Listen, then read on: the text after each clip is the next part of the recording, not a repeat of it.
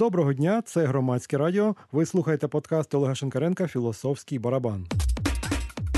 Сьогодні наш гість, магістр філософії та експерт з еволюційної та когнітивної психології релігії Ілля Ягіяєв.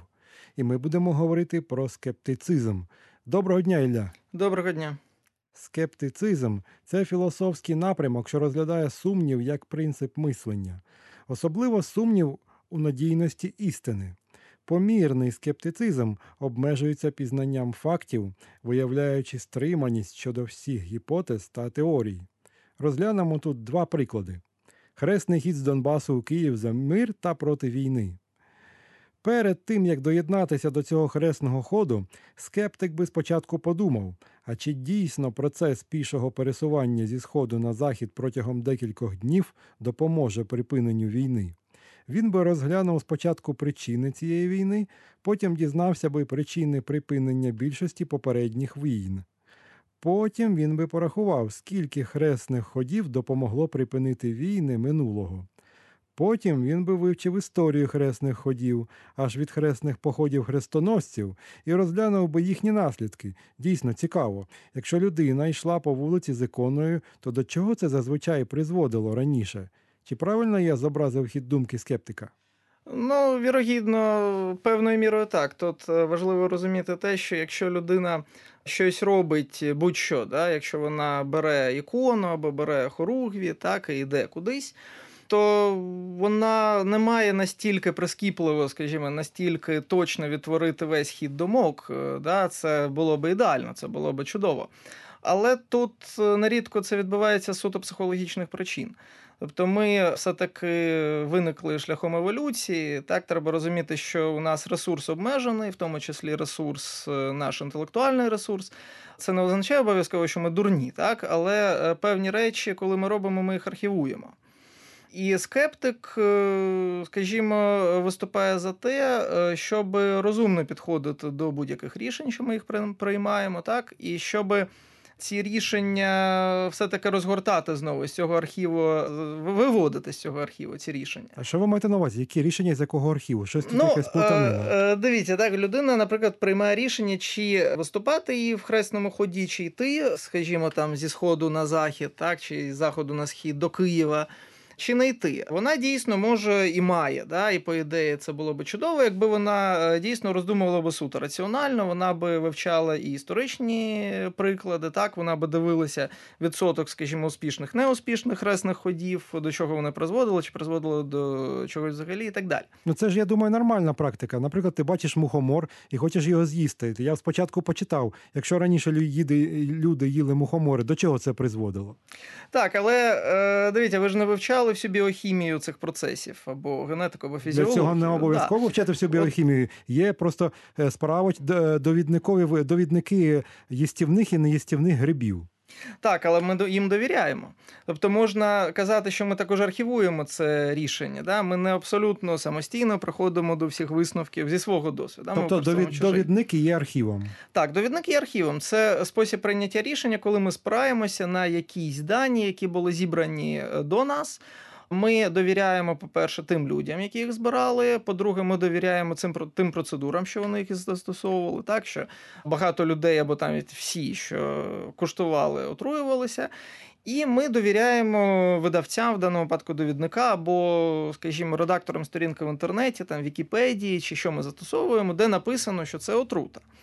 Да? Тобто ми е, архівуємо це. І тут е, питання в тому, що коли ми приймаємо рішення, нам е, до чого закликає скептик? Так, Він закликає до того, щоб людина усвідомлювала всі кроки цього архіву, навіть якщо вона послуговується цим архівом. Ну, тобто вона розглядала да, раціонально, що я йду, я не просто це автоматично роблю да, через якісь емоції. Емоції це також спосіб прийняття рішення, просто він еволюційно швидший і він економний стосовно наших ресурсів. Ви хочете сказати, що ці люди, які йдуть хресним ходом, вони або не мають таких архівів, або, скажімо так, не зацікавлені в їх перегляді. Вивченні? Ну, або у них е, такі цінності, або вони дійсно не задумувалися над е, тим рішенням, от е, настільки точно, як це має бути ну, згідно з скептичним вченням. Однак ми зазвичай так рішення і приймаємо. Тобто ми дуже рідко їх приймаємо правильно, раціонально і послуговуємося сумнівом в тому, що ми робимо. То Хресна хода це один із прикладів, він актуальний, тому ми зараз його згадуємо. Однак е, не можна сказати, що от люди, які пішли у хресну ходу, да, вони там не застосовують скептичний метод, а от в усіх інших випадках люди застосовують. Люди, звичайно, не застосовують. Але скептицизм, окрім користі, може також завдати і шкоди.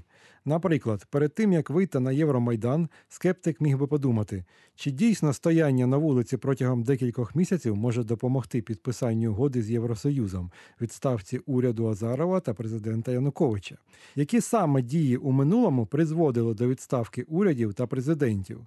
І така людина просто би не вийшла на майдан. З іншого боку, після перемоги Євромайдану тепер у скептиків є дуже потужний аргумент на користь стояння на вулиці. Чи не дискредитує це взагалі саму ідею скептицизму? Справа в тому, що тут питання теорії практики, да, є такий полемічний прийом, про нього писав Еммануїл Кант, е, да, що це гарно в теорії, але нічого не варте на практиці. Справа в тому, що скептицизм варто відокремлювати філософський скептицизм. У мене були знайомі філософи, навіть причому такі гарні філософи, які задавалися питанням про агресію Росії або про те, чи є Янукович корумпованим. Ну, тому що ми в всьому маємо сумніватися, і оскільки у мене немає абсолютно незаперечних, несуперечливих даних, я не можу діяти. Однак е, ми стикаємося з тим, що знову таки життя обмежене, так необхідно якось виживати, необхідно діяти. Діяти варто правильно, тому краще використовувати ту інформацію, яка є. Відповідати за те рішення, яке ми приймаємо на основі цієї інформації, але все-таки це рішення приймати і діяти. От скептицизм не має переходити меж, е, які заважають нам жити, виживати та щось робити. А, а де ця межа? А от е, питання в тому, що теоретично ми не можемо про це сказати. То ми можемо в кожному конкретному випадку казати, що є континуум. Е, скажімо, на одній точці континууму це повна довіра до своїх автоматичних емоцій, е, так, і кидання, ну, ну скажімо, тут швидке прийняття рішення да, відповідно до цих емоцій. На іншій точці континууму це абсолютний сумнів, ну майже абсолютний, так, е, розгляд абсолютно всіх свідчень, да, прискіпливе дослідження цих свідчень. І десь посередині, от е, те, як варто робити. І цю середину ми визначаємо в кожній ситуації окремо. От Іноді треба все-таки здвигати так, е, з цей континуум, тобто або до е, такого більш детального дослідження, як вимагає скепсис, або до швидшого прийняття рішення, якщо ми знаходимося, як у буддистів є така притча, да, що якщо ви знаходитеся у домі який горить, е, вам варто вибігати з нього і дуже швидко гасити вогонь. Да? І от е, таким чином Будда навіть і критикував метафізику, метафізичні питання, чи є душа, чи душа безсмертна. Да? От Він казав, що ні, от наше життя коротке, нам треба швидко звільнятися від цього колеса сансари. Тут бувають ситуації, коли у нас просто нема часу, нема можливості, а рішення приймати треба, діяти треба. От Теоретично на питання, як треба робити, абсолютно точно відповісти, на жаль, не можна можна кожну ситуацію досліджувати і казати, от як там. Взагалі, жоден віруючий не може бути скептиком, адже всі догмати віри руйнуються після їхньої скептичної перевірки. З іншого боку, віруючий також має потужну зброю в боротьбі зі скептицизмом. Добре, ви ніколи не бачили, як воскресають люди, скаже віруючий скептику. Але ж Ісус Христос не людина, Він син Бога. Чи бачили ви колись, як воскресає син Бога? Але ж ви також не бачили відповість на це скептик. Але ж ніхто з нині існуючих людей не бачив навіть Наполеона. Так як же ми можемо стверджувати, що він існував насправді? Наскільки це неспростовний аргумент для скептика? Ну, стосовно Наполеона, тут е, я думаю, що це спростовний аргумент. Е, тут питання в тому, що скепсис може бути також застосований стосовно науки. Та? Що Наукова раціональність будується на тому, що певні явища мають бути відтворюваними. Вони відтворюються в експерименті, відтворюються, в спостереженні відтворюються. Ми їх спостерігаємо. Ми вивчаємо те, що було на основі того, що відбувається зараз, і проводимо певні аналогії. Однак е, скептик тут і науковцю може закинути те, що можуть існувати певні унікальності. І, власне, їх дуже багато. Цих унікальностей, наше життя все таки унікальне, а ми просто судимо за аналогією. Та? Ми порівнюємо одні речі з іншими, знаходимо певні спільні риси. Однак вони є унікальними. І можна собі уявити гіпотетично, та? що була якась унікальна подія. Ну, наприклад, це е, Воскресіння Ісуса Христа, да? і вона не підлягає оцій відтворюваності. Тому е, можна казати, що на рівні, скажімо, е, скептицизму повсякденного здорового глузду та того, як е, краще приймати рішення, от, власне, для повсякденного виживання, для повсякденного життя, то тут скепсис такий от буденний, абсолютно дієвий. Але релігійна людина скаже, що ні, розумієте, це ж питання йде про спасіння, це ж дуже важливо для людини, да? це найважливіше в житті. Тому о, релігія, якщо вона не претендує на якусь фактичність, яка вивчається власне наукою, а, е, якщо вона не претендує на е, те, що вона може створити е, диво так тут і зараз, тоді спростувати її, от застосовуючи такий звичайний науковий раціоналізм та скепсис, неможливо. Тобто, у будь-якому разі релігія просто не піддається скептичній критиці. Ну, релігія піддається скептичній критиці, коли вона стверджує щось стосовно о, фактів. От якщо релігія каже, що еволюція це хибна теорія, еволюція хибна теорія, е, тут вона є неправою, так, вона хибна. Е, ну, Це відкидання є хибним, тому що є факти, які стверджують, що еволюція правдива. Так? Якщо релігія стверджує, що там відбулося диво, однак науковці можуть пояснити цей феномен, да, тоді тоді зрозуміло. Але е, якщо релігія просто стверджує, що є щось, що не можна перевірити, ну, його за визначенням не можна перевірити. Нагадую вам, що ви слухаєте подкаст Олега Шенкаренка Філософський барабан. І сьогодні наш гість Ілля Ягяєв. Ми розмовляємо з ним про скептицизм. Давньогрецький філософ Ені Седем жив у першому сторіччі до нашої ери і був послідовником скептика Пірона. Жив він у місті Кносса на острові Крит. Ені Седем сформулював 10 скептичних аргументів на користь утримання відсудження. Перші п'ять тропів стосувалося суб'єкта судження, а саме, важко судити, що ж відбувається насправді, коли. У різних живих істот уявлення про одні й ті самі речі розрізняються. Різним людям притаманні різні особливості сприйняття. Почуття дають дуже специфічний зріз досвіду. Яблуко одне, а око бачить тільки його колір, а смак передає тільки кислоту або солодощі. Суддя завжди перебуває у певному стані хвороба, страх, старість, любов, сум, а це впливає на його рішення. Суддя перебуває під владою певних звичаїв, вірувань і законів. Звідси випливає, що від судження про істинність тим паче слід утриматися. Інші п'ять тропів роблять акцент на об'єкті судження, а саме Ніщо не перебуває у чистому вигляді, але завжди всередині певного середовища, здатного впливати на наше сприйняття.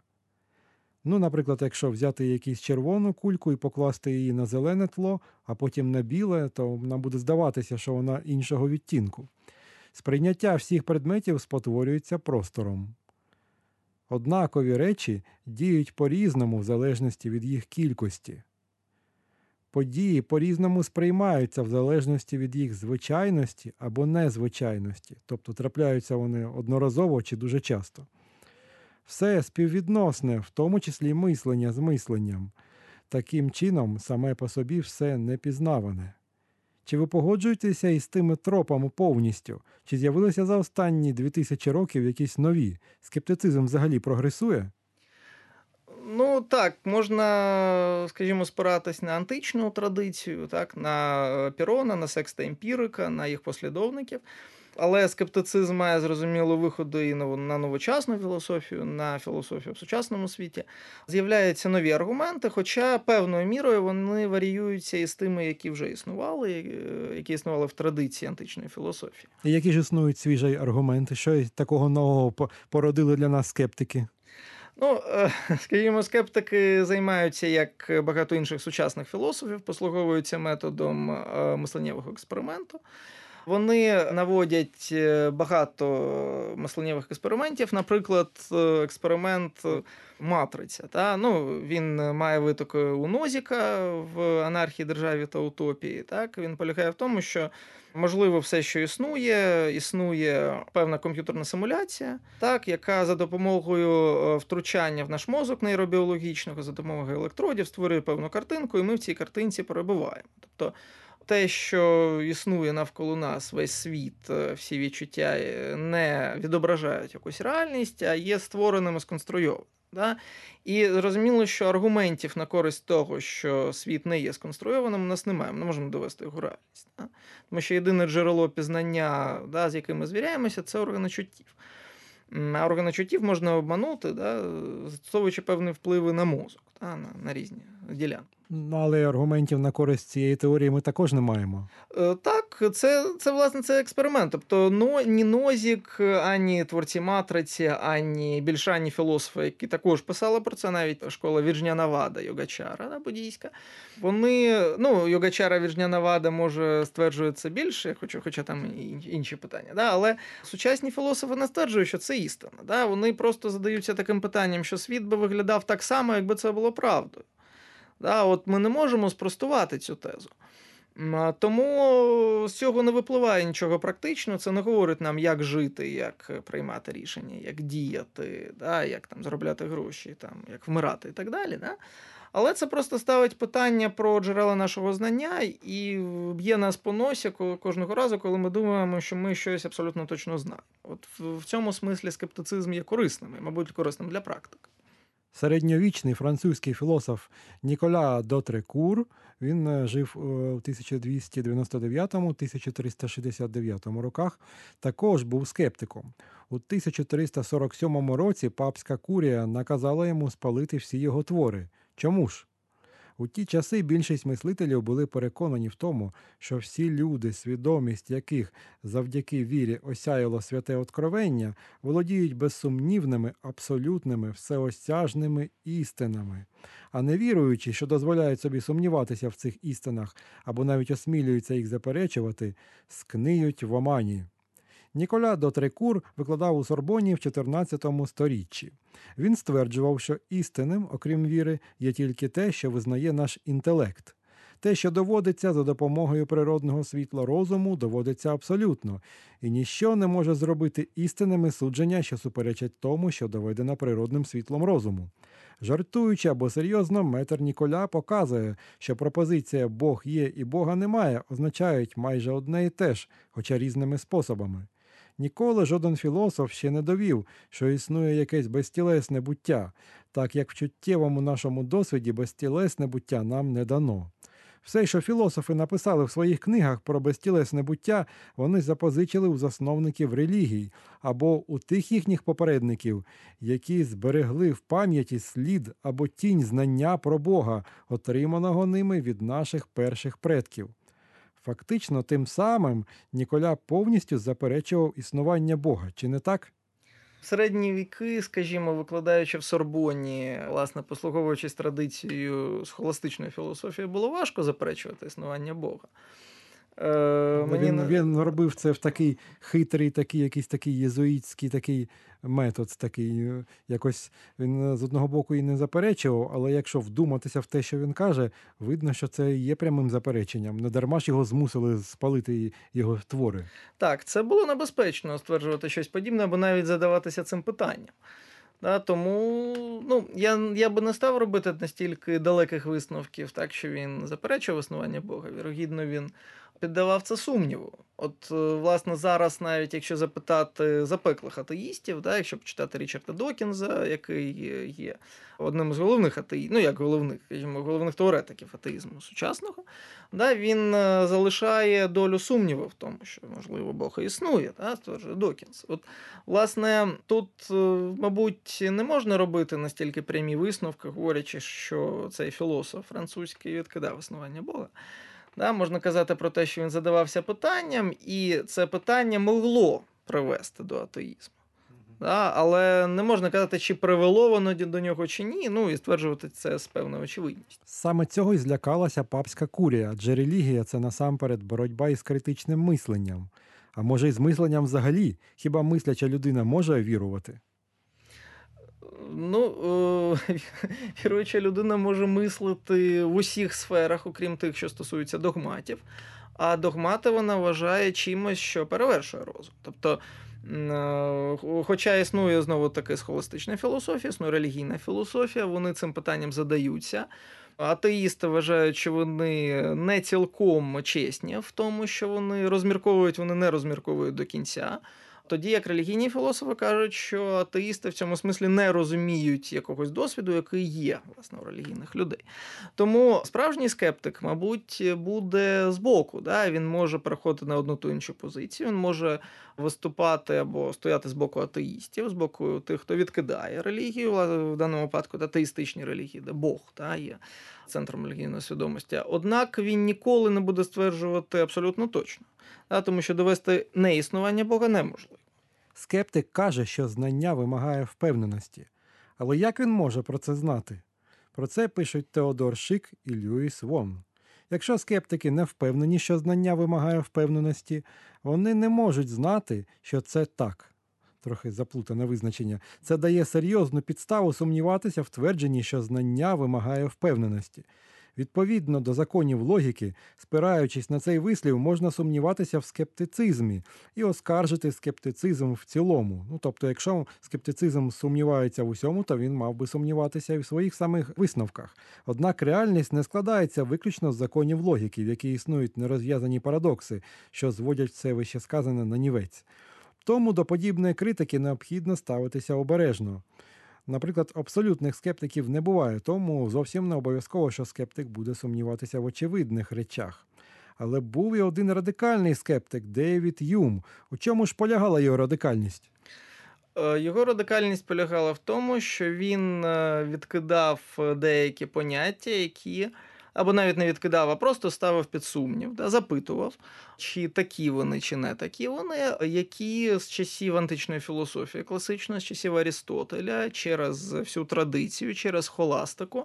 І через раціоналізм, який на континенті тоді процвітав, да, були беззаперечними засадами філософського мислення. Наприклад, в чому поняття причинності, власне, да, от він казав, що ми не можемо сказати, що дещо є причиною чогось іншого. Можемо сказати, що воно передує в часі, і що те, що ми вважаємо наслідком, слідує за ним е, досить часто або навіть завжди. Але ми не можемо сказати, що це є причиною абсолютно точно. Да? І от, власне, Еммануїл Кант, да, який скептично ставився до метафізики того часу, да, він писав, що Юм його розбудив від догматичного сну, да, через те, що він сумнівався у тих категоріях, у тих базових поняттях, які для філософії вважалися абсолютно засадничими.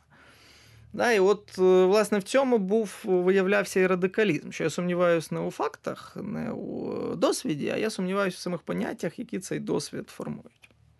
А ми ж побажаємо нашим читачам завжди сумніватися у, у всьому. Ну, звісно, до певних меж. На цьому наш подкаст закінчено. Дуже дякую вам, Ілля, що ви прийшли, підтримали такий цікавий діалог. До побачення.